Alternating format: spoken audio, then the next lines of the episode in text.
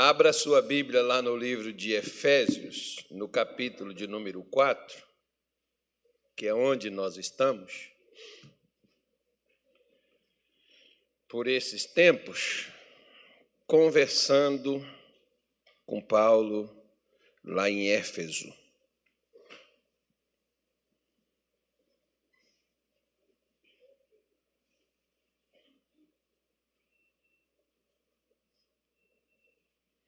Podemos ler? Versículo de número 1 diz assim: Rogo-vos, pois, eu, o preso do Senhor, que andeis como é digno da vocação com que fostes chamados, com toda a humildade e mansidão, com longanimidade, suportando-vos uns aos outros. Em quê? Em amor. Agora pula lá para o versículo 17, que Paulo diz assim, ó. E digo isto e testifico no Senhor, para que não andeis. Só marque assim, ó, você gosta de marcar Bíblia, só marque assim, ó. Não andeis. Ele está mandando a gente mudar um rumo. Lá em cima ele está falando para a gente andar do modo digno que fomos chamados. Agora aqui ele está dizendo: não andeis mais como andam também os outros gentios. O que, que é considerado gentil? Gentil é aquela pessoa que não faz parte do povo judeu. Ou seja, era o povo sem Deus na vida. Um dia, eu e você, como todos nós, estávamos sem Deus na vida. Era normal que a gente andava como sentia, como queria, fazia o que achávamos que era o certo ser feito. Agora, a partir do momento que você veio para Cristo, a Bíblia fala de mudar a maneira de andar. Muda a maneira de falar e muda também até a maneira de vestir. Ninguém precisa mandar, não. Não precisa falar assim, ó, oh, você não vai pôr isso, você não vai pôr aquilo. Não precisa fazer isso. Tira essas roupas indecentes, essas... não precisa fazer isso. Sabe por quê?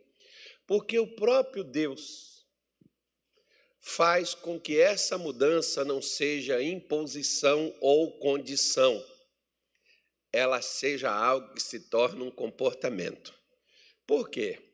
Porque geralmente se você pegar, por exemplo, do lado, vamos pegar do lado assim que os homens têm mais problema nessa coisa, né?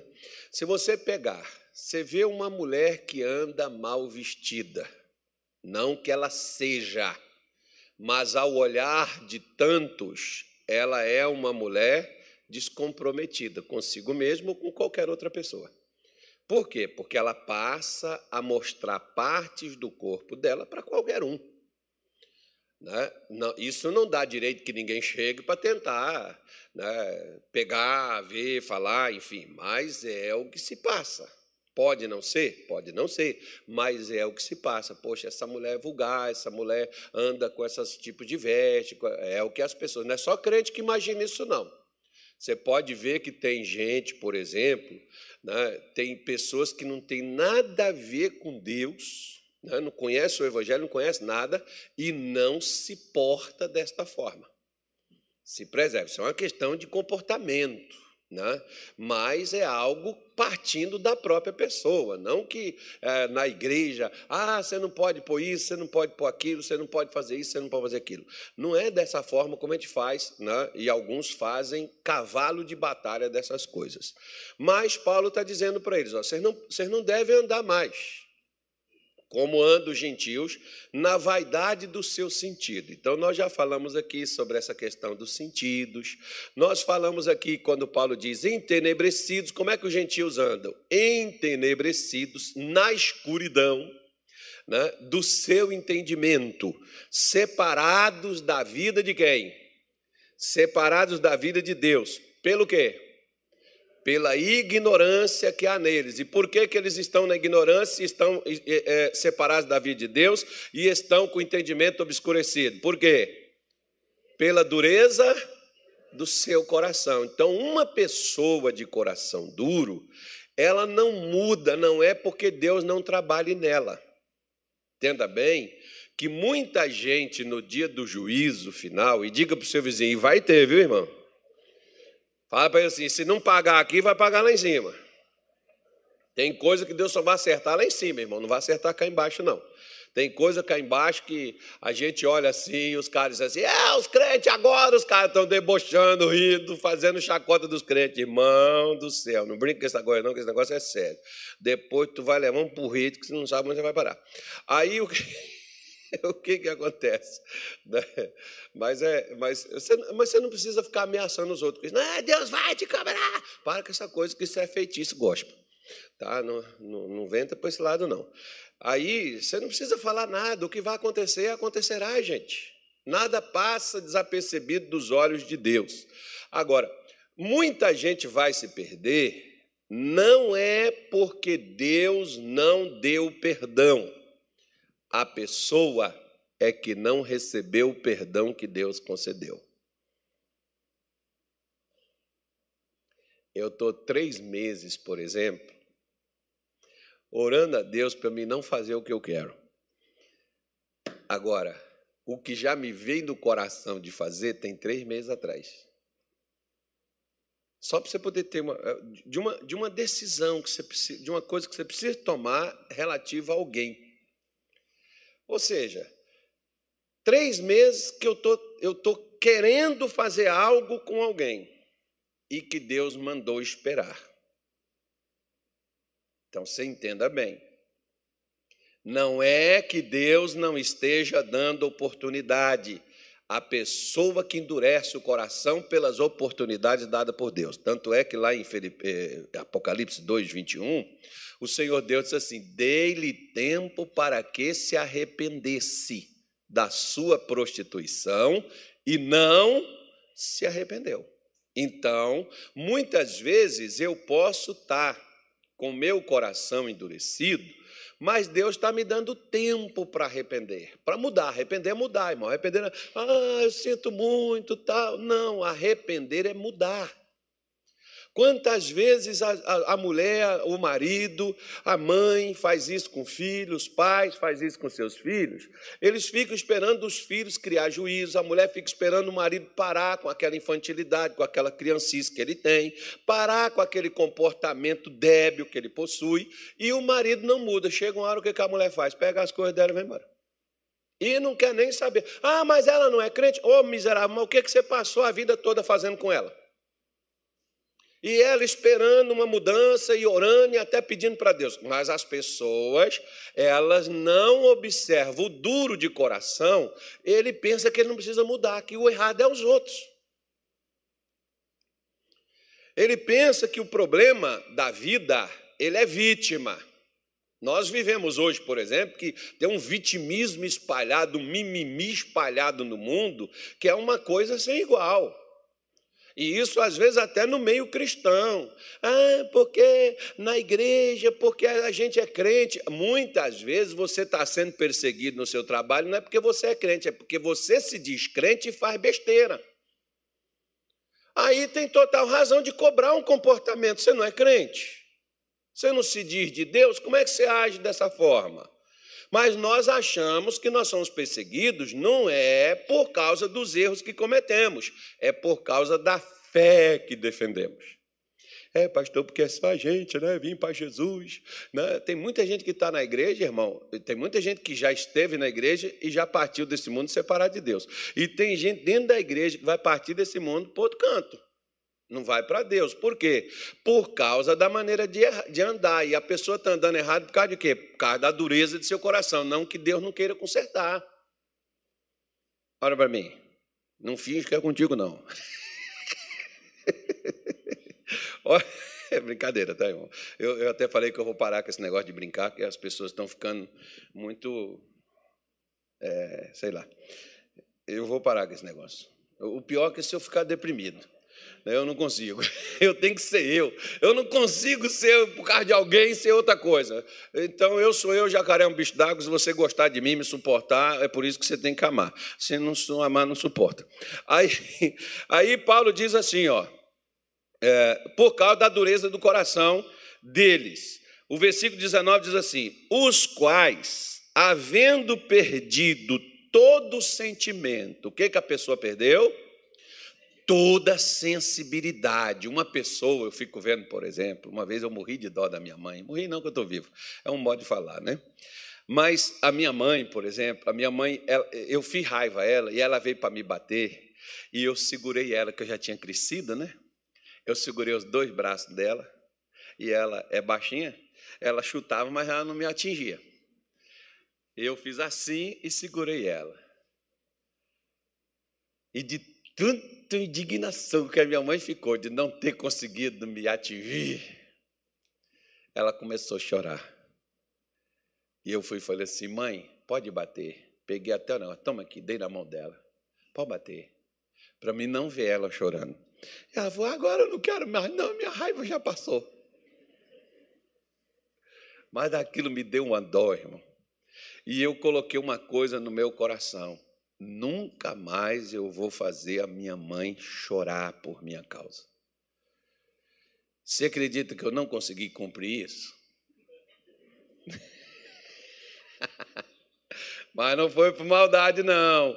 Porque quando ela fez 80 anos, eu juntei com os meus irmãos e nós fizemos uma festa para ela e chamamos todas as irmãs dela que estavam vivas lá e levou todo mundo para lá para estar com ela. Minha mãe chorou por causa daquilo que quem fez para ela. Eu fiz ela chorar de alegria.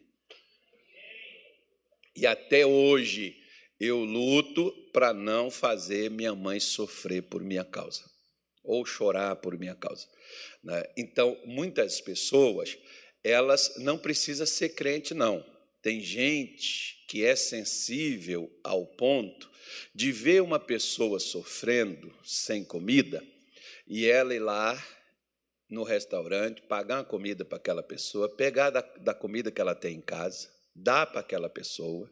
Ela é sensível para pegar uma roupa que ela tem, cobrir aquela pessoa que está na rua sem nada. Ela é sensível para poder ajudar aquela pessoa que está padecendo. Só que tem gente que vê isso, até crente passa pela pessoa é como se não estivesse vendo nada. As pessoas vão perdendo a sensibilidade, né? vão se distanciando, que elas não sentem mais nem o discernimento do certo e do errado. Quantas pessoas estão dentro das igrejas e sem sentimento nenhum mais? E a pessoa, às vezes, está dentro da casa de Deus, mas entregue à dissolução, conforme Paulo está dizendo aí.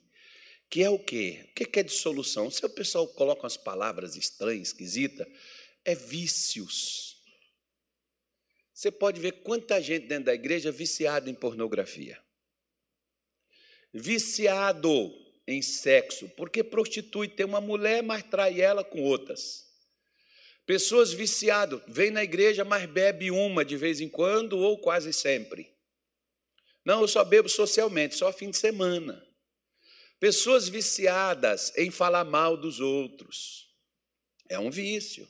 Porque às vezes os crentes fazem cavalo de batalha para falar dos drogados, mas o drogado pelo menos está para lá para a rua ou para a casa dele se drogando, nem vem na igreja, que quando vem na igreja se liberta. Agora, dentro da igreja está cheio de gente com um punhado de vício estranho e nem sente. Faz naturalmente como se aquilo fosse normal. Não, mas eu dou o dízimo, eu dou oferta, eu estou ajudando a obra de Deus, eu sou batizado nas águas. E daí, ô irmão? Isso não me torna crente, o que me torna crente é como eu ando. É o que eu faço, é o que eu vivo, não é só o que eu falo, porque falar é fácil, o negócio é fazer. O evangelho é prática. Jesus diz: aquele que ouve estas minhas palavras e não as pratica, que é Mateus 7, 24, né, é semelhante àquele que construiu a sua casa sobre a areia. Quando vier o vento, vier a chuva, vier as águas, vai carregar essa casa. Agora, o que ouve as palavras e as pratica é semelhante a um homem sábio que edificou na rocha. Deu trabalho, deu, mas o vento vem, a, água vem, a coisa acontece, mas a pessoa não cai. Porque dentro hoje, por exemplo, as pessoas estão perdendo o sentimento cristão, o sentimento de, de, de serem de Deus, as pessoas não estão tendo mais isso, não. Você olha, é pastor, é obreiro, é diz profeta, apóstolo, sei lá quem, as pessoas estão perdendo sentimentos. Sentimentos em relação a Deus, sentimentos em relação aos outros. Porque, por exemplo, se eu tenho sentimento relativo a Deus, eu posso estar sozinho na minha casa com o controle da minha TV na mão. Eu não vou assistir certos tipos de programação dependendo delas, se elas ofendem a minha comunhão com Deus. Mas não tem ninguém lá comigo. Mas se eu tenho sentimento, eu não vou ver por causa da minha. Uma coisa que a gente diz assim: o pessoal diz assim, o Espírito Santo está me cobrando, o Espírito Santo não te cobra. Deus colocou uma coisa em nós chamada consciência, e consciência, ela mostra para nós o que é certo e o que é errado. Não é o Espírito Santo que cobra. A minha consciência, quando eu tenho sentimento, ela está viva. Agora, se a minha, o meu sentimento acabou, a minha consciência morreu. Eu vou fazer coisas como se aquilo fosse certo, e se como aquilo não me levasse a nenhuma consequência drástica ou ruim para a minha vida, eu vou fazer até amparado pela minha fé, mas Deus me ama e não vai deixar isso acontecer comigo. Então tá bom. Por que, que ele está mandando a gente não andar mais como andam os outros gentios? E por que, que ele mandou a gente andar de que forma? Eu vou voltar lá no versículo novamente para a gente poder ir daqui para frente. Porque diz assim: entregar a dissolução para com avidez, para com pressa, para com determinação, para com empenho. Tem gente que é mais empenho em fazer as coisas erradas do que fazer as coisas certas. E Paulo diz: e cometerem todo tipo de impureza, né? cometer todo tipo de coisas erradas. Aí ele diz assim, versículo 20: Mas vós não aprendestes assim. A quem? Ou com quem? Ele diz assim: rapaz, onde é que você aprendeu isso que você está fazendo? Jesus não ensinou isso. Em nenhum lugar, nem no velho e nem no novo. Porque a crentaiada hoje, quando você fala de, de comportamento, ah, mas isso aí é Antigo Testamento. Então tá bom, pega teu carro e passa no sinal vermelho a 120 por hora. Para você poder ver o que, que as regras elas fazem na sua vida, ela te preserva. Não é? Só que nós, não, porque isso aí foi Moisés que falou. E Moisés estava falando pela boca de quem? Né? Mas, para desculpa de nós não consertarmos a nossa maneira de andar, né? nós aprendemos não sei com quem. Tem hora que eu fico perguntando assim, eu fico olhando e perguntando assim para mim: será que Bíblia esse crente está lendo? Qual livro? Porque talvez nenhum livro de Cipriano ensine isso. Que muitos estão fazendo como muitos estão andando. Né? Nós precisamos entender com quem que nós aprendemos. Ah, eu, eu, eu aprendi, por exemplo, muita coisa com meu pai. Agora, o que eu aprendi com meu pai, que era contrário ao que Deus ensina, eu parei. Boa, mas também aprende o que não presta. Eu aprendi. Eu aprendi na igreja. Ei, olha para cá. Eu aprendi na igreja com Cristo e com homens. Por quê? Porque aqui em cima, quem está aqui é um homem. Você precisa ter cuidado de você saber quem é que está te ensinando. Paulo, por exemplo, em 1 Coríntios capítulo 7, ele diz assim: Eu já te explico para você poder discernir isso. Né? Porque senão você vai, vai cair na radicalização, vai dizer assim, é, é homem que está falando. Então presta atenção. Paulo diz assim: agora digo eu. Então Paulo estava falando do ponto de vista dele. Aí ele diz assim: agora assim diz o Senhor. Que é a expressão que os profetas usavam, ou seja, Jeremias, né, aquele pessoal todinho, Ezequiel, né, Oséias, esse profeta chegava, a mensagem dele era assim, assim diz o Senhor. Ele estava dizendo, Natália, eu não estou te dando uma palavra que eu conheço, que eu tenho entendimento, que eu estou vendo que você está errado, e eu estou te dando essa palavra. Não, Assim diz o Senhor. É dessa palavra é de Deus, é Deus que está falando. Pastor, e como é que eu sei que é Deus que está falando comigo? Está na Bíblia? Tá, então não discuta. Por isso, o que, que o seu pastor te ensina? Ele te ensina Bíblia ou ele te ensina métodos humanos de filosofia e compreensão humana, motivação emocional? O que, que o seu pastor está te ensinando? Porque às vezes tem pastor, por exemplo, que ele pega a Bíblia e ele não fala dela. Tem coisa na Bíblia que não precisa explicar, irmão, é só ler. Mas eu posso, por exemplo, pegar, como você vê, por exemplo, de pegar um versículo, começar por um canto e terminar em outro. Levar para onde eu quero. Tem gente que põe na Bíblia, e, e, João advertiu isso, por exemplo, lá no livro do Apocalipse. João advertiu isso, ó, não acrescenta, não aumenta além do que está aí, e não retira do que foi colocado. Porque tem gente que tira e tem gente que fala o que Deus não disse, para poder fazer o que quer. O que Deus tinha de revelar ao homem, o que Deus tinha que falar com o homem, está tudo nas escrituras sagradas. Quando Jesus está lá no templo ensinando os judeus, questionando, Jesus diz assim: ó, vocês examinam as escrituras, crendo e olhando para achar nelas a vida eterna. São as mesmas que falam de mim. Só que você sabe que a maioria dos judeus, para não seguir os ensinamentos de Jesus, para serem pessoas melhores, para perdoarem, para ter amor, para terem a, a maneira digna de andar como um filho de Deus, para fazer o que eles sempre fizeram por causa de suas tradições, por causa de seus ensinamentos próprios, como diz as Escrituras Sagradas, quando Jesus diz isso debaixo da barba de cada um deles, lá no capítulo 7 de Marcos, né? quando Jesus disse assim: ó, invalidastes a palavra de Deus por causa das vossas tradições, ou seja, os costumes. Você quer ver? É quando a pessoa né? Chega, tem gente, chega um pastor novo aqui, ele abre a Bíblia e prega para você. Mas você está acostumado há 20 anos fazer o que é errado. O que muitas vezes você repete sendo errado, para você vira certo.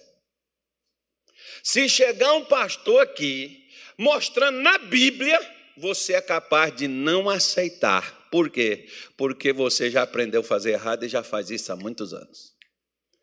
Por que, que as pessoas não aceitavam o ensinamento de Jesus? Porque elas já estavam há anos e anos fazendo o que era errado. Interpretando a palavra de Deus a uma interpretação que Deus não dava. Tanto é que você pega, por exemplo, lá de João capítulo 8, que alguns dizem até que não existe aquilo ali, que aquilo ali foi posto na Bíblia, eu acredito, né? Os caras, os cara, para dizer que não tem que perdoar, para dizer que não tem que fazer, para dizer que não tem que ser, eles tiram da Bíblia o que eles querem tirar e eles põem na Bíblia o que eles querem pôr. Aliás, tem aí um, um, chefe da Igreja Católica, é o Papa, ele quer mudar a Bíblia. Tem uns pastores também que dizem que tem que fazer uma mudança nela, uma adaptação para a era moderna, tal, porque o mundo mudou. Claro que mudou. até as igrejas, até os crentes mudaram. Porque o que antes era pecado, agora pode pecar, que Deus perdoa, não tem problema. Coitada dos pastores que pregam sobre pecado. Né? E, e, e coitado de quem tem que viver, né? Longe do pecado, porque a coisa ficou complicada, né? Porque agora não, agora nós vivemos, nós estamos debaixo da graça, nós estamos no tempo da graça de Deus e tal, não é essas coisas, não é bem assim. Né? Eu acho engraçado que às vezes tem aqueles pastores que eles passam 15, 20 anos pregando uma coisa. Depois ele muda e diz assim: não, ó, não é bem assim, é, a gente tinha um entendimento errado. Mas, pô, tu levou 15 anos para descobrir que estava errado? Caramba, tu é ruim demais, hein? Então eu aprendi uma coisa desde 1992, quando eu conheci o Evangelho: que a Bíblia é a palavra de Deus e é suficiente. Posso ter outras coisas boas? Posso, mas ela é o que define o certo e o errado. O que Paulo está dizendo para a igreja de Éfeso é: vocês aprenderam com Cristo o quê? Você vai ver, presta atenção nisso, irmão. Paulo falou isso aqui, mais ou menos assim, no ano 60, 60 e pouquinho. Tinha 30 e poucos anos que Jesus tinha morrido. Paulo que abriu essa igreja, não foi eu não. Porque quando você vai para a igreja que os outros criaram, é, tratar pastor que os outros é que formaram, moço do céu, misericórdia, isso é horrível. Né? E, e, tem coisa que a gente não consegue voltar para o lugar, não. Porque o cara já criou uma concepção na cabeça dele que errado sou eu que estou chegando, que ah, esse cara quer mostrar serviço, esse cara quer. e tem hora que eu fico é rindo, sabe? ah, tem coisa que você faz e o que você salva o que puder, que é conforme Judas diz. Tente salvar alguns do fogo tirá-los do fogo, eles já estão destinados a ser queimados. Se você conseguir salvar eles, amém. Se você não conseguir, mas trabalhe para isso. Porque às vezes a pessoa aprendeu, não foi com Jesus, não sei com quem, mas aprendeu. E você vai ver, por exemplo, que passado trinta e poucos anos, essa mesma igreja que Paulo está aqui dizendo, vocês não aprenderam com Jesus a ter uma visão embaçada, vocês não aprenderam com Jesus a andar né, viciado, vocês não aprenderam com Jesus viver na impureza, Jesus não ensinou isso, vocês não aprenderam com Jesus ser duro de coração, vocês não aprenderam com Jesus viver na ignorância, ser arrogante, soberbo. Jesus não ensina isso. Vocês aprenderam isso com quem? Porque ele, ele termina dizendo, né? mas vós não aprendestes assim a Cristo. Aí, versículo 21, ele diz assim: Se é que o tendes ouvido, e nele fostes ensinados, como está a verdade onde, gente? Na igreja da graça? Na Assembleia de Deus, na Universal, na casa da bênção? Onde é que está a verdade, irmão? É o pastor X, o pastor B, o pastor A? Não, a verdade está em Jesus. Você não vai encontrar a verdade em outro canto, não. Se você não quiser ser enganado, leia a sua Bíblia. E quando você ouvir pregação, anote compare e veja se o seu pastor está te falando o que está escrito lá. Se não está lá, desconsidere. Sabe por quê, filho? Como eu te disse. Olha só para você ver, quer ver? Ó? Capítulo 2 de Apocalipse, o último livro da Bíblia. Vai lá, eu acho que é o 2. Nem sei, mas eu acho que seja. Versículo 1. Escreve ao anjo da igreja que está onde? Hã? A mesma igreja, eu te disse que tinha passado trinta e poucos anos, não chegou nem 40 anos. A mesma igreja. Escreve ao dirigente, ao líder, aquele que está lá na igreja organizando as coisas para Deus. Isto diz aquele que tem à sua destra as sete estrelas, que anda no meio dos sete catiçais. O que, que são as sete estrelas? Deixa eu falar uma coisa para você. Entenda isso. Ainda que não esteja fazendo o que Deus quer que faça. Deus tem o controle da sua igreja. Pastor, mas é que é, é, é, esse pastor dessa igreja aqui, esse pastor. Irmão, deixa eu falar uma coisa para você. Não vou falar, não, que tem música que não vai entender.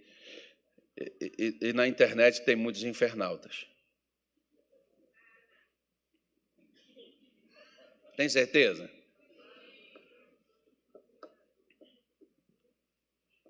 Tem certeza? Deus, até o diabo, irmão, trabalha para ele.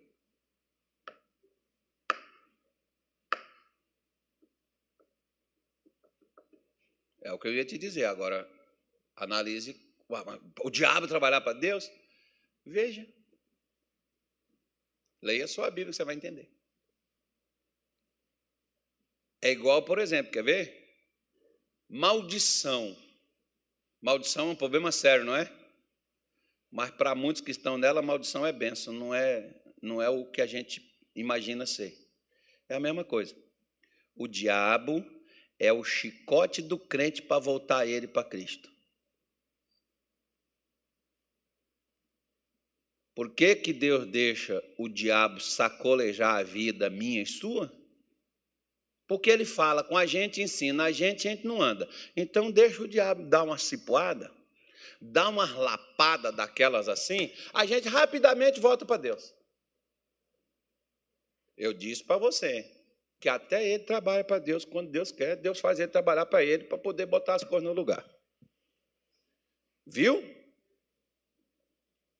Leia o livro de Jó, você vai ver. E Satanás só vai até onde Deus deixa ele ir. E se ele está aí perto de você, olha aí do seu lado aí.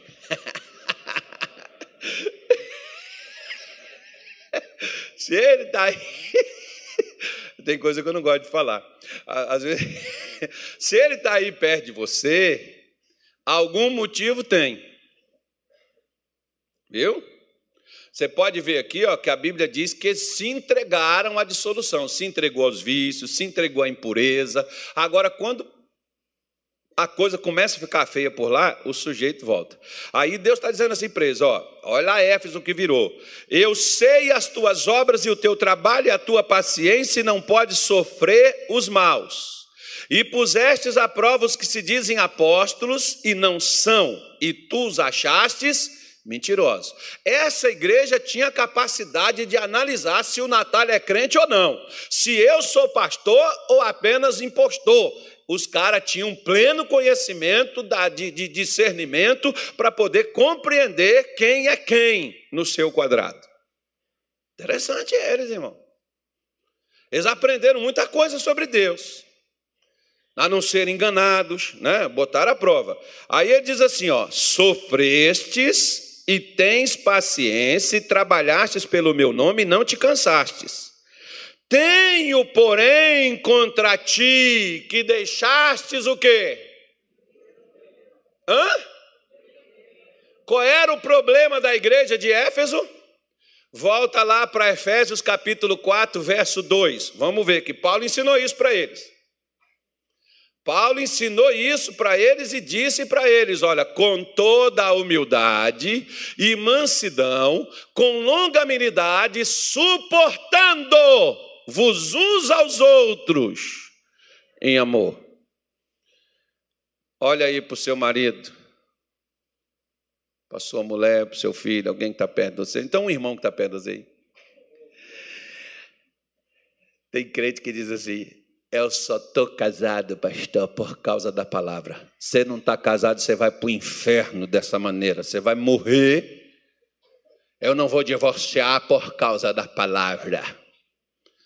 Você não tem que aturar essa coisinha linda que está do teu lado para não ir para o inferno. Você tem que aturar essa coisinha bonitinha que tu, num belo momento da tua vida, achou esse esse sapo e beijou, ele virou um príncipe, agora ele virou sabe lá o quê? Essa cobrinha jararaca que um dia era uma ovelhinha linda, hoje virou uma aspe. Pastor, se eu soubesse que esse troço era assim, jamais na minha vida eu teria tomado essa posição. Pois é, então presta atenção. Ai, eu só aguento meu filho por causa da palavra que Deus diz. Meu irmão,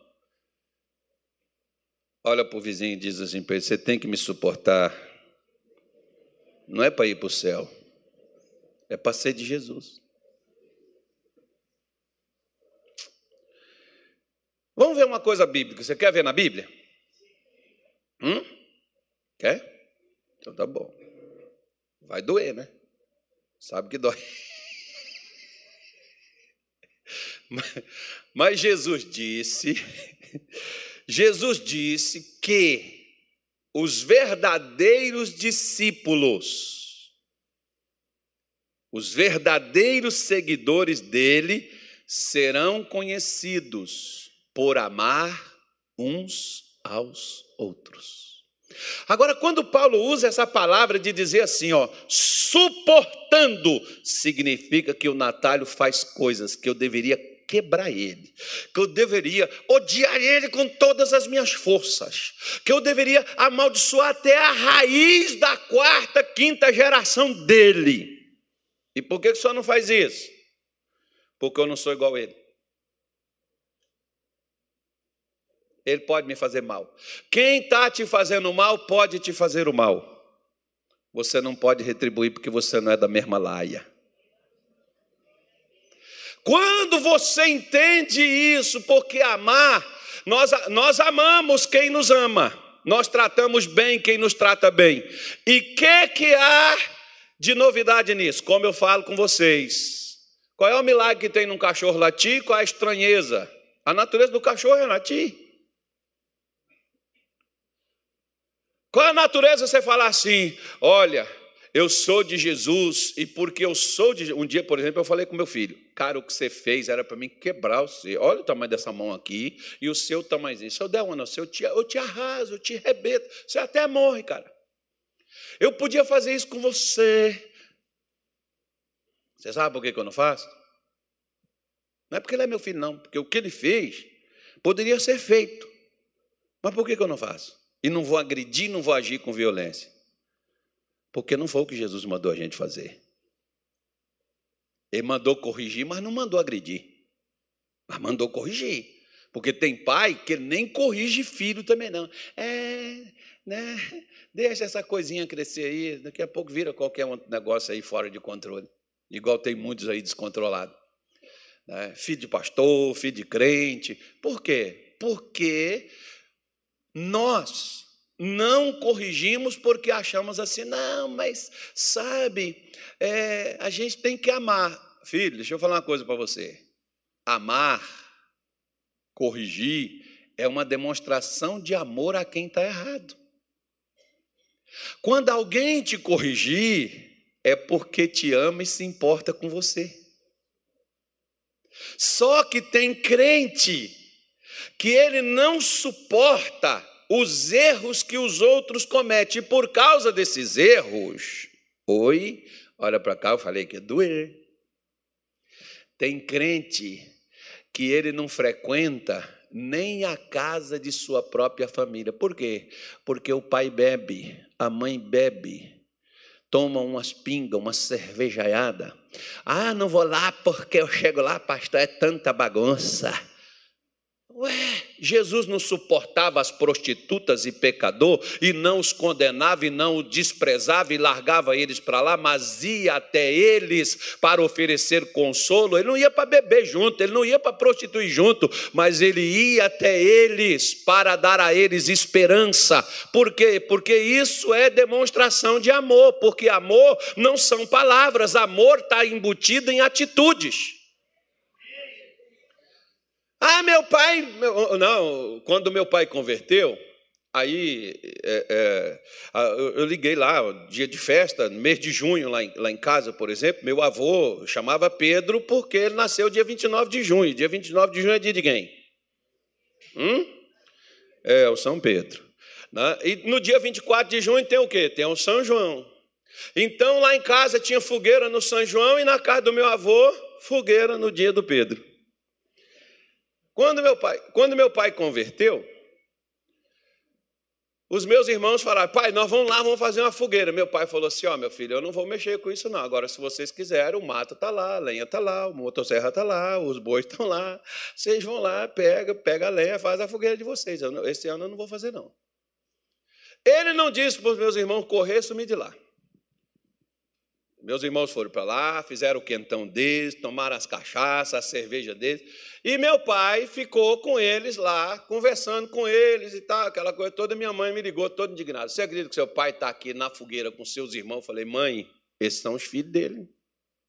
Ele não deixou de ser filho. Ele não está lá por causa da fogueira, nem por causa de João. Ele está lá por causa dos filhos. Ele está bebendo com ele? Não, senhor. Não, não está tá bebendo, não. Mãe, não tem problema nenhum. Se a senhora quiser, a senhora pode ir para lá pelos seus filhos. É insuportável para uma pessoa que não bebe e não fuma estar tá perto de uma que faz isso. Como é insuportável para uma pessoa que não peca estar tá do lado de um pecador, mas não para pecar com ele, mas para auxiliá-lo em alguma necessidade. Quando você faz isso, pensando no bem-estar do outro, porque o amor não é para você se beneficiar dele, mas para você doar ele a alguém e mostrar ele a alguém. Amor não é para benefício seu, é para benefício dos outros. Por que que Paulo diz para eles assim, ó, andai em amor, suportando-vos uns aos outros, mas não é suportar porque eu sou obrigado, porque eu tenho que suportar, não. O que me faz suportar o erro, a, besta, a besteira, a loucura do outro é se eu estou andando em amor. Se eu ando em amor, para mim não importa o que você faz. Aliás, irmão, deixa eu falar uma coisa com você. Se a gente tivesse um pastor igual Davi nos dias de hoje, vocês seriam capazes de amá-lo como Israel amou a Davi, perdoou o adultério, perdoou os assassinatos que ele cometeu, perdoou as loucuras que ele fez e o recebeu como seu líder, ainda foi atrás dele para levar ele de volta para Jerusalém e sentar no trono? Você ir atrás do seu pastor que caiu e pecou dessa forma? Porque é, é, tipo assim: o pastor, ele suporta os erros, as amarguras, ele suporta tudo de todo mundo. Mas o dia que ele precisa do perdão da igreja, a igreja é a primeira a crucificar ele. Lembra do maior pastor que é Jesus, que entrou em Jerusalém num dia, Hosanas, Hosanas, bendito é aquele que vem em nome do Senhor. Seis, sete dias depois, estavam, a maior parte desse povo estava lá. Crucifica-o, crucifica-o.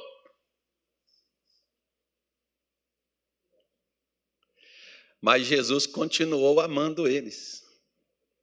Eles pegaram ele eles os entregaram aos, aos estrangeiros. Não foi os, os romanos crucificou Jesus, mas quem entregou ele foi o seu próprio povo, foi os seus irmãos de sangue. E eles entregam ele, ele está lá na cruz entre a vida e a morte. Ele olha para aquela galera que está ali embaixo, e uns dizendo: Você não é filho de Deus, desce daí. Você não falou que se fizesse isso, aquilo você faria? Então, tal. E Jesus olhou para aquela galera e disse assim: Pai, perdoa eles, porque eles não sabem o que fazem. Você sabe quando você perdoa alguém? Você perdoa não é para você ser curado, você perdoa porque você ama. Se você não consegue perdoar o que os outros te fazem, é porque você ainda não aprendeu a amar.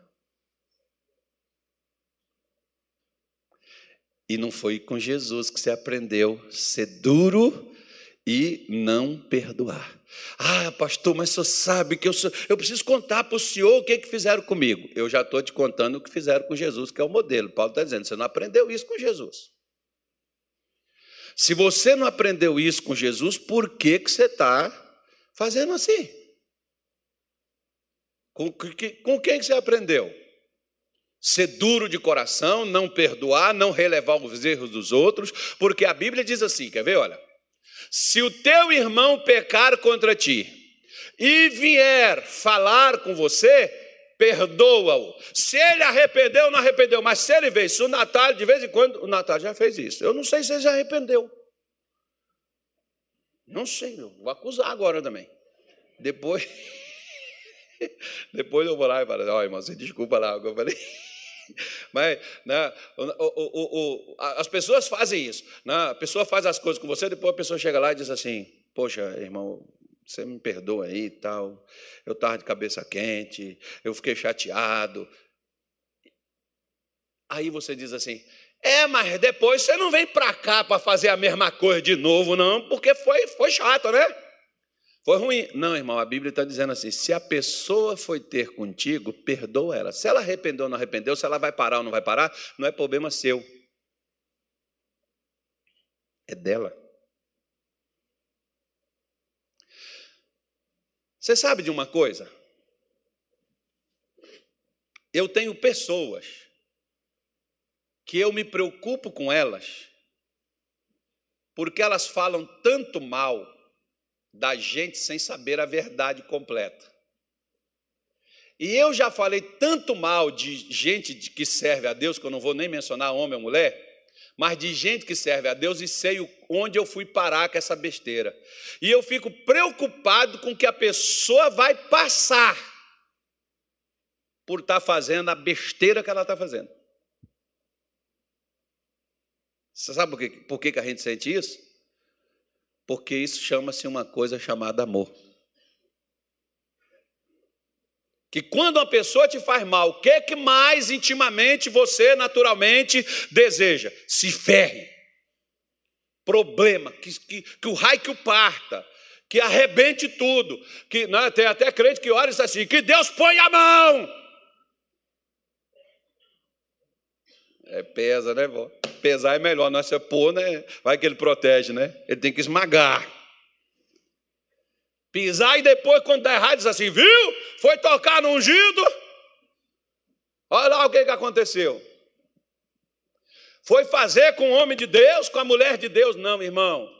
Eu sei que uma pessoa, quando faz mal para um crente, lembra de Paulo lá perseguindo a igreja, pegando carta para ir? E Jesus está lá e diz assim: Saulo, Saulo, por que me persegues? Nessa altura ele já estava no chão e já estava cego. Paulo estava perseguindo Jesus? Quem que ele estava perseguindo? Ele estava perseguindo os crentes. Cuidado quando você persegue alguém que você não sabe que nível de vida que aquela pessoa tem com Deus. Por que, que Paulo manda a gente andar em amor? É por causa dessas coisas, porque muitas vezes nós somos prejudicados pela forma que nós andamos. Por isso, tenha cuidado com a maneira que você anda, a forma que você fala, as coisas que você faz, pode estar sendo suas maiores adversidades. E você está trazendo problema para a sua vida. Por você não suportar. Porque quando é que eu tenho que suportar algo? Engraçado que poxa eu não sei o que eu faço, que eu estou com um milhão de reais, rapaz. Nossa, eu não estou aguentando mais ficar com um milhão de reais. Você está com um, você quer dois, você quer três, você quer cinco, você quer dez. Você morre, fica tudo aí, mas você quer ter. O que, que a gente não suporta? A gente não suporta, irmão, não ter o que comer em casa, não ter nada para fazer, isso a gente não suporta a gente não suporta é quando aquela pessoa é impulsiva, quando aquela pessoa é mal educada, é quando aquela pessoa não vale nada, é quando aquela pessoa não presta, não tem caráter, é quando aquela pessoa te prejudica e ainda diz que você está errado.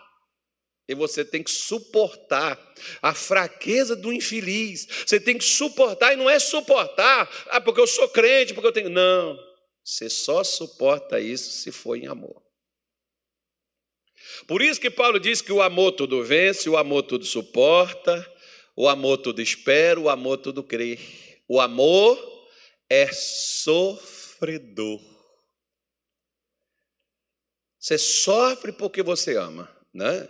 Quantas mães às vezes elas ficam, elas sofrem porque amam os filhos que não têm amor nenhum, nem por ela, nem por ninguém. E às vezes nem por eles próprios porque eles se enchem de maconha, outras coisinhas mais aí, se enchem de bebedeira, se enchem da vida errada, perde noite de sono, gasta tudo o que ganha, ou até o que não tem, né? vai para o mundo do crime e aquela mãe sofre por causa daquele filho irresponsável que não quer saber de nada. Esse é que é o amor sofredor. Como a gente sofre sabendo que né, o irmão está sofrendo porque ele fez algo com você, porque ele te prejudicou de uma forma covarde, leviana, né? foi, foi mal com você, foi injusto, cometeu uma injustiça com você, e você sabe que a pessoa está sofrendo.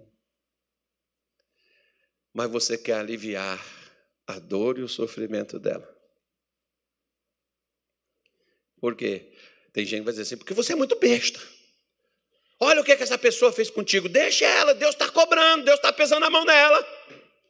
Aí eu te faço uma pergunta. Olha como os homens viviam e o que eles faziam com Deus. E o que que Deus fez?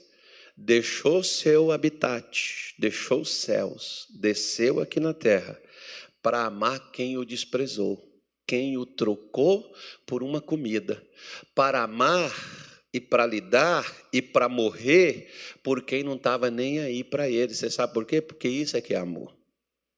Por isso, não vão sair de. Vão aqui para Efésios capítulo 5, versículo 1, Paulo diz assim, ó. Vamos lá, já estou terminando, amém, gente? Sede, pois, imitadores de Deus, como que? Hã? Sede imitadores de quem? A minha mãe era assim, tá certo? Se está certo que sua mãe era, então siga, imita ela. Não, porque o pastor é assim. O pastor está certo? Tá, então siga o que ele falou. Faz o que ele faz. Não, ele chamou a gente para a gente ser imitador de quem? De Deus. Você quer imitar alguém? Eu acho engraçado que esses dias até aí no jogo do Brasil teve um camarada que cortou o cabelo igual o Ronaldinho cortou antes do jogo do Brasil, que era para dar sorte para o Brasil. Deu mesmo, perdeu. Aquele tupete de amarrar jegue, né? Como diz lá em Minas Gerais. Quando você deixava. O Ronaldinho, em 2002, deixou aquele tupetão, aquela coisa horrível. Aí começou a chegar lá na igreja, lá onde eu estava. Começou a chegar as crianças em tudo com aquele tupete. Falei, menino, onde é que você achou uma desgraça dessa, rapaz? O Ronaldinho, pastor. Que? Aqui, ó, ele cortou o cabelo assim. Pronto. Aí lá o Brasil foi campeão, porque tinha um time que prestava. Tinha um time bom. É melhor do que os outros, porque o time que presta é melhor do que os outros, irmão. Não é que esse é ruim, é porque não é melhor do que os outros. Né? Aí eu já não sei. Eu entendo um pouquinho de Bíblia, o resto eu não sei. Né? Mas o que, que acontece? A gente, Deus nos chamou para nós sermos imitadores dele. Imitar é você copiar o que o outro faz. Eu acho engraçado que a gente imita os nossos pais, a gente imita nossos amigos. Tem gente que quer imitar o patrão, que o patrão prosperou, e quer fazer o mesmo caminho que o patrão fez para poder prosperar. Né? E tem gente que ganha dinheiro vendendo ilusão para os outros, porque vou te ensinar tudo. Ensina o quê, meu irmão? Quem vai te dar o pulo do gato? O único que nos ensina e nos mostra a verdade é Deus. Como está a verdade em Cristo. Só que essa verdade de Cristo, para nós já não é uma coisa que a gente diz assim, não, mas olha, pastor, eu queria uma coisa assim que me desse sucesso. Tá bom. e por que, que você acha que Jesus tinha sucesso? Porque diz assim: Eu não vim para fazer a minha vontade, mas a vontade daquele que me enviou. E a vontade de Deus é que a gente ame uns aos outros como ele nos amou. Ele é um exemplo máximo. Ele prova, como Paulo em Romanos capítulo 5, versículo de número 8, Paulo diz assim, ó: "Mas Deus prova o seu amor para conosco, que Cristo morreu por nós, sendo nós ainda a gente não era santo. Jesus não morreu por você porque você era um cara legal. Ele morreu por você porque você não prestava. Quem é capaz de fazer as coisas para quem não merece? Só quem ama. Quem ama faz. Quem ama faz. Fazer as coisas para quem faz o que eu quero é, é, irmão, normal. Tem nada de anormal nisso, não. Agora, fazer as coisas para quem me prejudica, para quem me atrapalha, aí mostra um caráter.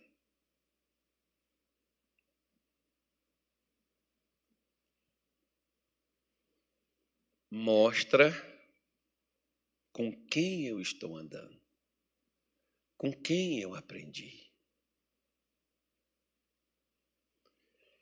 Esse que é o grande problema nos dias atuais. Como é que você aprendeu com Jesus? Foi Jesus quem te ensinou a fazer o que você está fazendo? Foi Jesus que te ensinou a ser o que você está sendo? Não, pastor, eu faço isso porque né, a gente. Já tive tanta cabeçada na vida, as pessoas me atrapalharam tanto. Pois é. Para com essa coisa. Seja imitador de Deus como um filho que Deus ama, que Deus acreditou, que Deus diz assim: ó, você me representa. Falou? Não tem esse negócio aí? Esse me representa, esse me representa, esse me representa. Né? Então, faz a coisa conforme Deus nos falou para fazer. Né? Porque o versículo 2, olha o que, que Paulo diz aí no versículo 2 aí, ó. Andai e andai e andai. De que forma? Em amor. Como também Cristo vos amou e se entregou a si mesmo por vós, em oferta e sacrifício a Deus em cheiro suave. Olha para cá. Você sabia que muitas vezes você não tem um real para dar, mas você está ofertando a Deus? O verdadeiro sacrifício que Deus quer, porque tem gente que ele põe oferta e traz dinheiro para a igreja. Ele só não faz oferta a Deus. Mas não, pastor, estou dando para a igreja. Claro, você está dando para a igreja, a igreja está recolhendo e está usando ele. Mas para Deus você não está dando. Por quê? Até por uma coisa simples. Deus está retribuindo o que você está dando, porque a Bíblia diz: dá e ser-vos-á dado. Não, pastor, inclusive eu quero até falar com o senhor, porque eu não estou prosperando, eu preciso de uma oração forte, um óleo ungido, eu preciso. eu preciso de um sacode para as portas abrir, um demônio sair do meu caminho, né? porque eu não estou prosperando. E você viu, por exemplo, que Jesus, quando disse assim: quando você vier trazer a sua oferta, e você se lembrar que você tem alguma coisa contra alguém, deixa a sua oferta no altar, volte e reconcilia com teu irmão e depois entrega a sua oferta. Sabe o que, que Deus está dizendo? Ele está dizendo assim: ó, você já pôs muita oferta no meu altar, você só nunca me entregou elas. Por quê? Porque você carrega mágoa, ressentimento e ódio de outras pessoas no seu coração. Eu não recebo sua oferta. Porque é tão importante a sua oferta no altar é tão importante como a forma que você trata as pessoas. Como é que você trata a sua mulher, irmão? Porque você é dizimista, você é ofertante, mas você é grosso, você é estúpido com a sua esposa, você maltrata ela. E Pedro diz, por exemplo: maridos, Trata bem sua esposa, para quê? Para que não seja interrompida as suas orações. Significa, pastor, que Deus não vai, eu não vou conseguir orar? Não, tem um monte de gente orando. Aliás, mulher, só você que está do lado do seu marido. Olha para ele, cadê dona Mônica? Olha para ele, vem cá.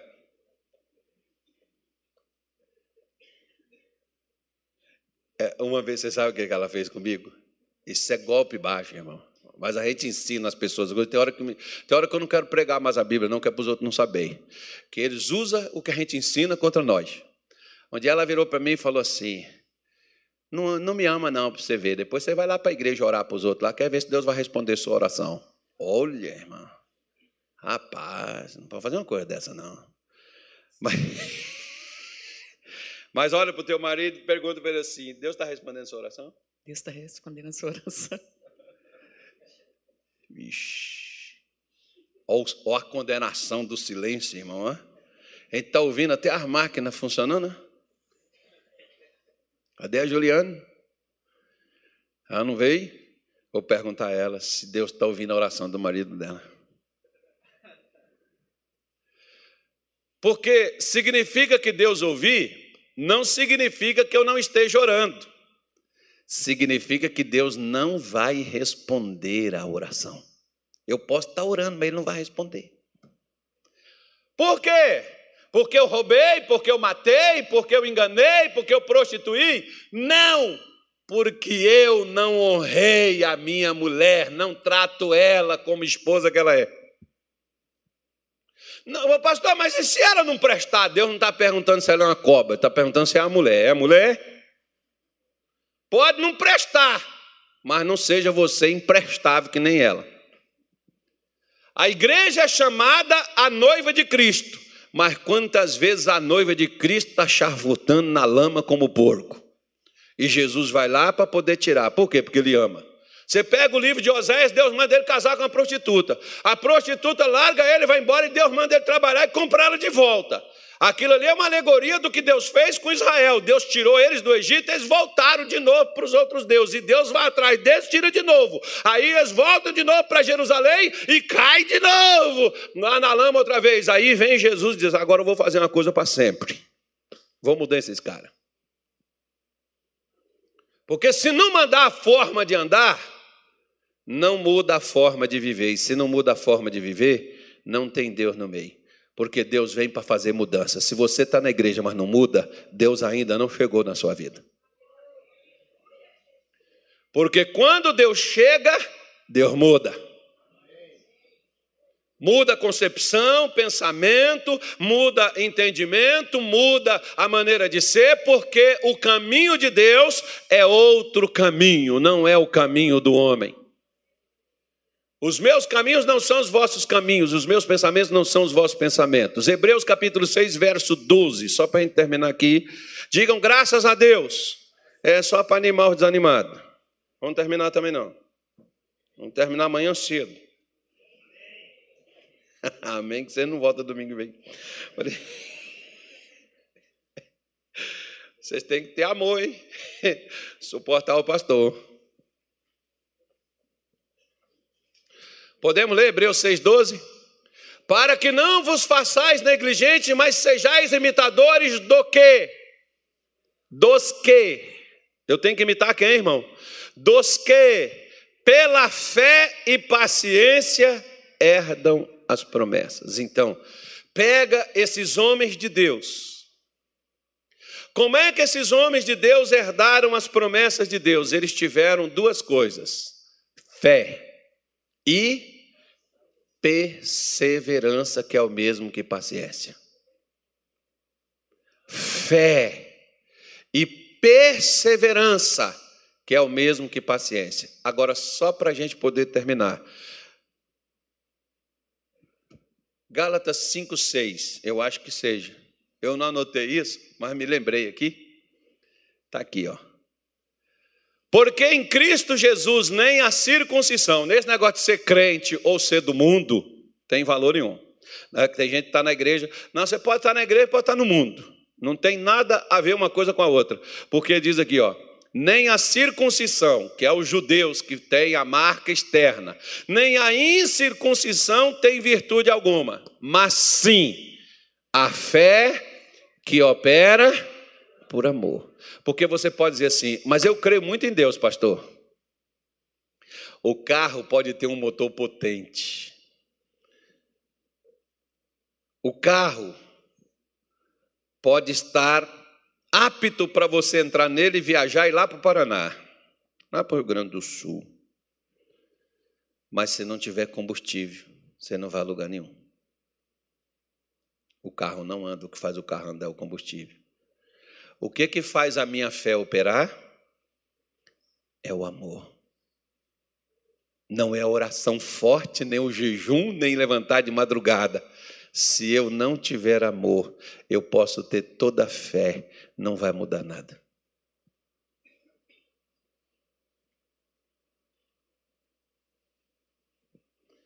Vou repetir de novo para você. Eu posso ter toda a fé, transportar montes, eu posso ter to, eu posso entregar meu corpo para ser queimado. Eu posso fazer uma coisa assim, como as pessoas querem uma prova, né? Posso pegar tudo que eu tenho e trazer para a igreja, dar para a igreja. Se o motivo de fazer isso não for o amor, porque muita gente faz isso na ganância, quando o pastor diz assim: pega o seu salário, você vai dar para a igreja, porque Deus vai te dar carro, casa, aí passa aquelas propagandas de gente que deu tudo, ganhou isso, ganhou aquilo, estimula nas pessoas uma ganância, elas dizem: ah, porque não seja por isso, eu vou pegar meu salário e vou dar, porque eu vou ganhar tudo isso aí. Se você, aquelas pessoas que fizeram aquilo e ganhou, eu acredito que elas fizeram aquilo por amor, não foi só por fé, não. Elas aprenderam a discernir que uma coisa é uma coisa, outra coisa é outra coisa. Agora, quem acha que é só fé, não, porque você, ah, você pode estar lutando, meu irmão, porque eu, eu creio, pastor, eu creio. Tá bom, não tem problema nenhum. Eu sei que você crê. Agora, sem amor, a sua fé não vai operar. Sem amor. Olha para cá. Os fariseus, os líderes religiosos, pregavam quase escrituras. Quase escrituras eles pregavam. A filosofia grega? Não, eles pregavam a lei de Moisés. Por que, que as pregações de Jesus davam efeito e a deles não? Se era a mesma.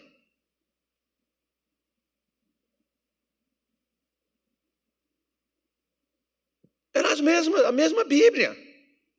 Por que, que essa Bíblia funcionou para aquela mulher do fluxo de sangue e não funciona para alguém que tem hoje uma hemorragia?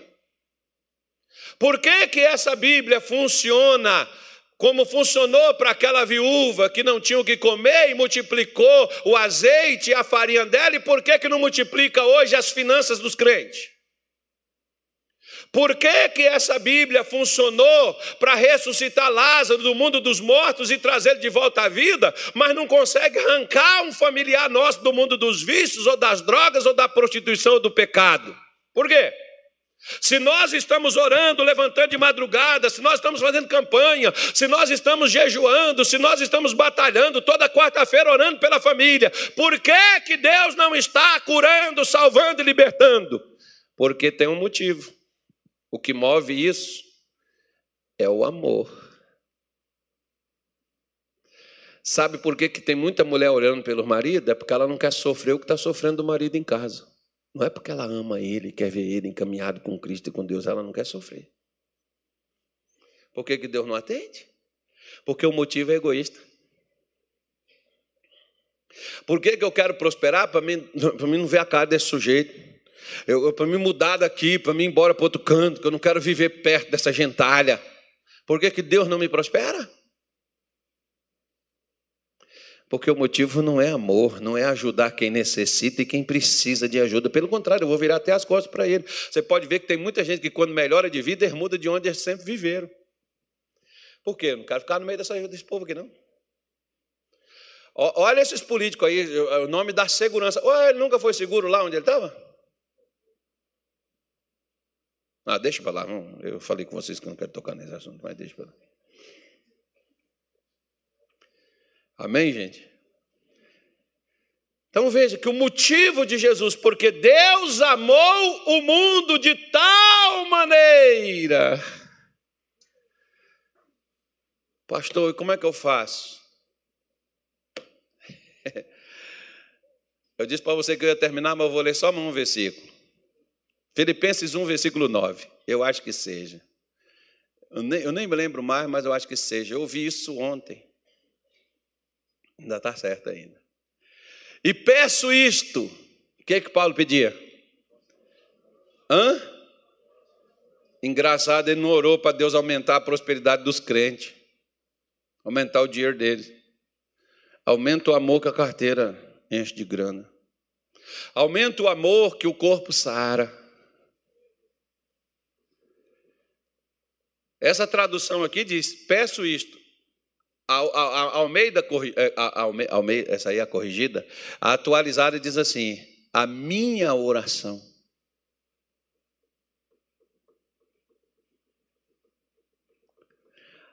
A minha oração. A NVI diz: Eu peço em oração. Eu acho que seja.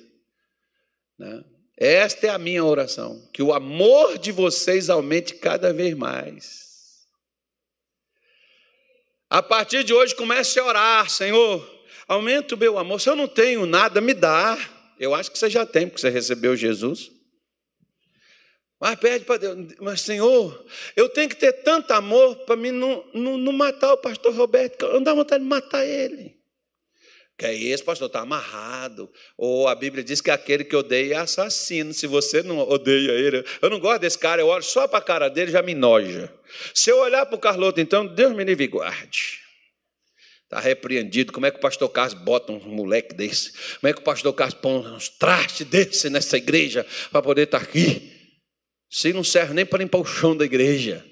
Ufa, tem uns caras que é bom, né, irmão, para julgar a gente. Eles fazem com a gente as piores coisas. O pior é que Deus não deixa eles fazer o que eles querem. Se eles deixassem, eles matavam nós. Mas, mas eles já matam a gente dentro do coração deles, porque eles odeiam. Quem odeia é assassino e o amor de Deus não está nessa pessoa.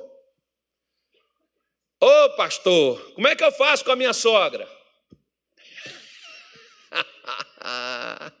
Ama ela. Não, misericórdia. Tem marido que não está conseguindo amar nem a, a filha dela, como é que vai amar a mãe dela?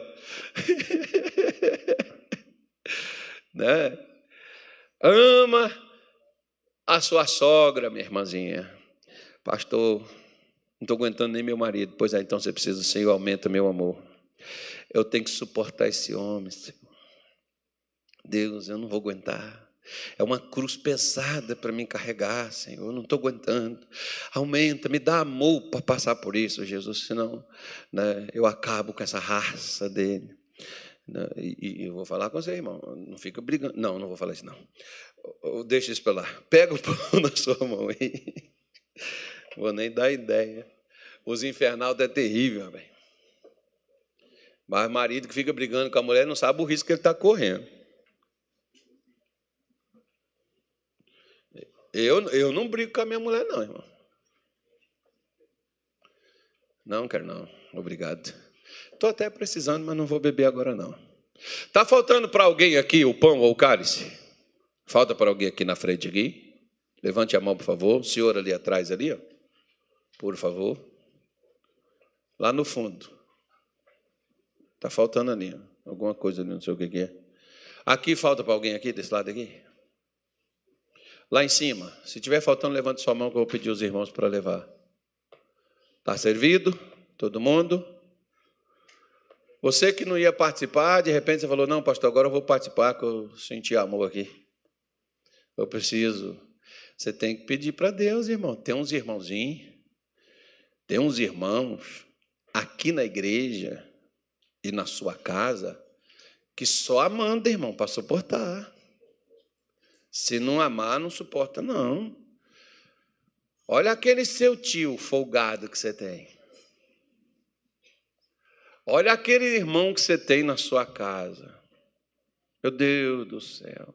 Às vezes aquele pai, Senhor da glória, é meu pai, mas meu Deus, eu não quero falar mal dele, mas meu pai, Jesus amado. Pastor, é meu marido, eu sei que eu não posso falar essas coisas, mas meu Deus, não tem que pedir a Deus, Senhor, me dá amor. Eu peço para Jesus o seguinte, ó. Me ensine a amar aos outros como o Senhor me amou.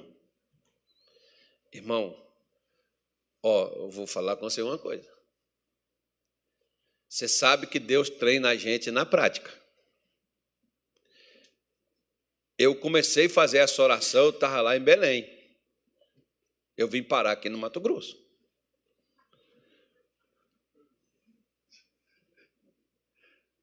Ele já entendeu a brincadeira. Porque quando você pede para Deus essas coisas, Deus começa a pôr as pessoas no seu caminho que é para você aprender a amar. Gente do céu, você olha assim, é brincadeira, tá, irmão? Eu, a gente está podendo, podendo brincar mais. Mas, mas eu já faço essa oração ó, de muitos anos. Por quê? Porque Deus nos ama, isso é incondicional, a gente sabe disso. Mas a gente não ama aos outros como nós somos amados por Deus. Porque amar alguém não é dizer eu te amo. Amar alguém é estender a sua mão a essa pessoa mesmo que ela não mereça.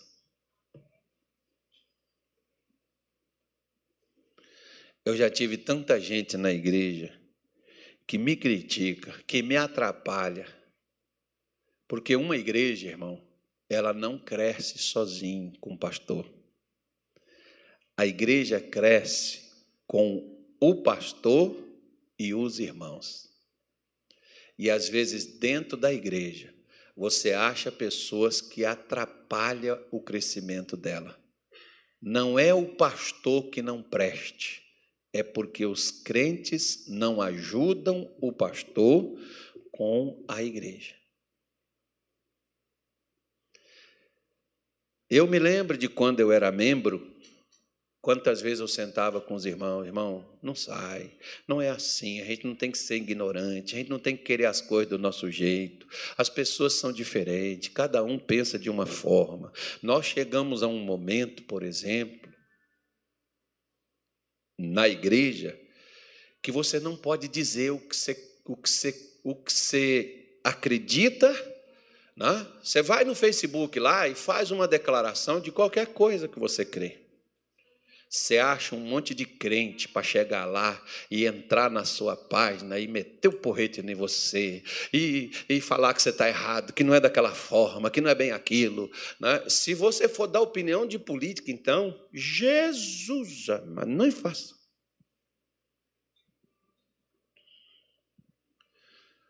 Porque as pessoas, elas não importam de te esmagar, desde que elas se sintam bem com você esmagado, mas elas com o ego insuflado. Olham para você, te vê sofrer e padecer, mas elas conseguiram o que queriam. Você não precisa do fracasso dos outros para você poder vencer. Você não precisa pisar em ninguém para você crescer. Porque se você chegar no topo sozinho, alguma coisa errada você fez, porque ninguém vence na vida sozinho. Jesus para vencer, ele desceu. E ele não, ele veio sozinho. Mas para subir, tinha 500 testemunhas já vendo ele ser levado ao céu, porque para ele vencer aqui, ele não venceu sozinho. Ele teve que ter pessoas com ele. A mesma coisa. Para você e a sua mulher, vocês têm que ser um time em casa. Vocês têm que estarem juntos. Ah, pastor, mas meu marido faz cada coisa. A minha mulher é tão ignorante. Pede a Deus amor, por você amar, porque essa coisinha vai aprender a amar também. Se até aquela naja lá no Oriente, os caras beijam ela e ela fica domesticada. Essa coisinha vai mudar, irmão, porque o amor muda. O amor muda. Acredite. Deus mandou Josué rodear Jericó e depois só dar um grito. Tenha perspectiva, vai melhorar, vai mudar. Eu vou, eu vou investir no amor. Faz uma poupança de amor na sua casa, um investimento no amor. E pede para Deus, Senhor, aumenta. Quando você olhar e falar assim, não, eu ainda estou com vontade de matar ainda, eu estou com vontade de lascar o tapa, eu estou com vontade de quebrar o porrete. Não, vai, Senhor, aumenta, que o amor não está bom ainda não. Aumenta, Senhor, aumenta, me dá mais amor. Põe amor no meu coração, Deus. Porque, irmão, deixa eu te falar uma coisa. Nós somos mais do que vencedores por aquele que nos amou. O amor de Jesus é que nos faz vencer, e é o seu amor pelos outros que fará você ser mais que vencedor. Que vai fazer você vencer. Lembre-se disso. Você, quando chegar lá no céu, Jesus não vai olhar só para você. E aí, quem é você? Ele vai olhar para você e te perguntar assim: quem você trouxe contigo? Quem você levou? Ah, não, eu fui mal, mal fui eu, porque eu tinha que lutar para não me perder. Então, você não andou como eu andei, porque se você tivesse andado como eu andei, eu consegui muitos por lá quando eu andei por lá. Porque ele andou em amor. Quando você anda em amor, as pessoas vão querer estar do teu lado as pessoas vão querer estar contigo. Agora, ninguém quer ficar do lado de um crítico, ninguém quer estar do lado de uma pessoa carrancuda, ninguém quer estar do lado de uma pessoa má, de uma pessoa imprestável, de uma pessoa de coração ruim, vingativa. Ninguém quer estar do lado de um negócio fingido, mentiroso. Ninguém quer estar do lado de ninguém assim, não, irmão. Você quer alguém que esteja contigo, alguém que, que dê as mãos, que some. E é dessa forma que Jesus quer a gente.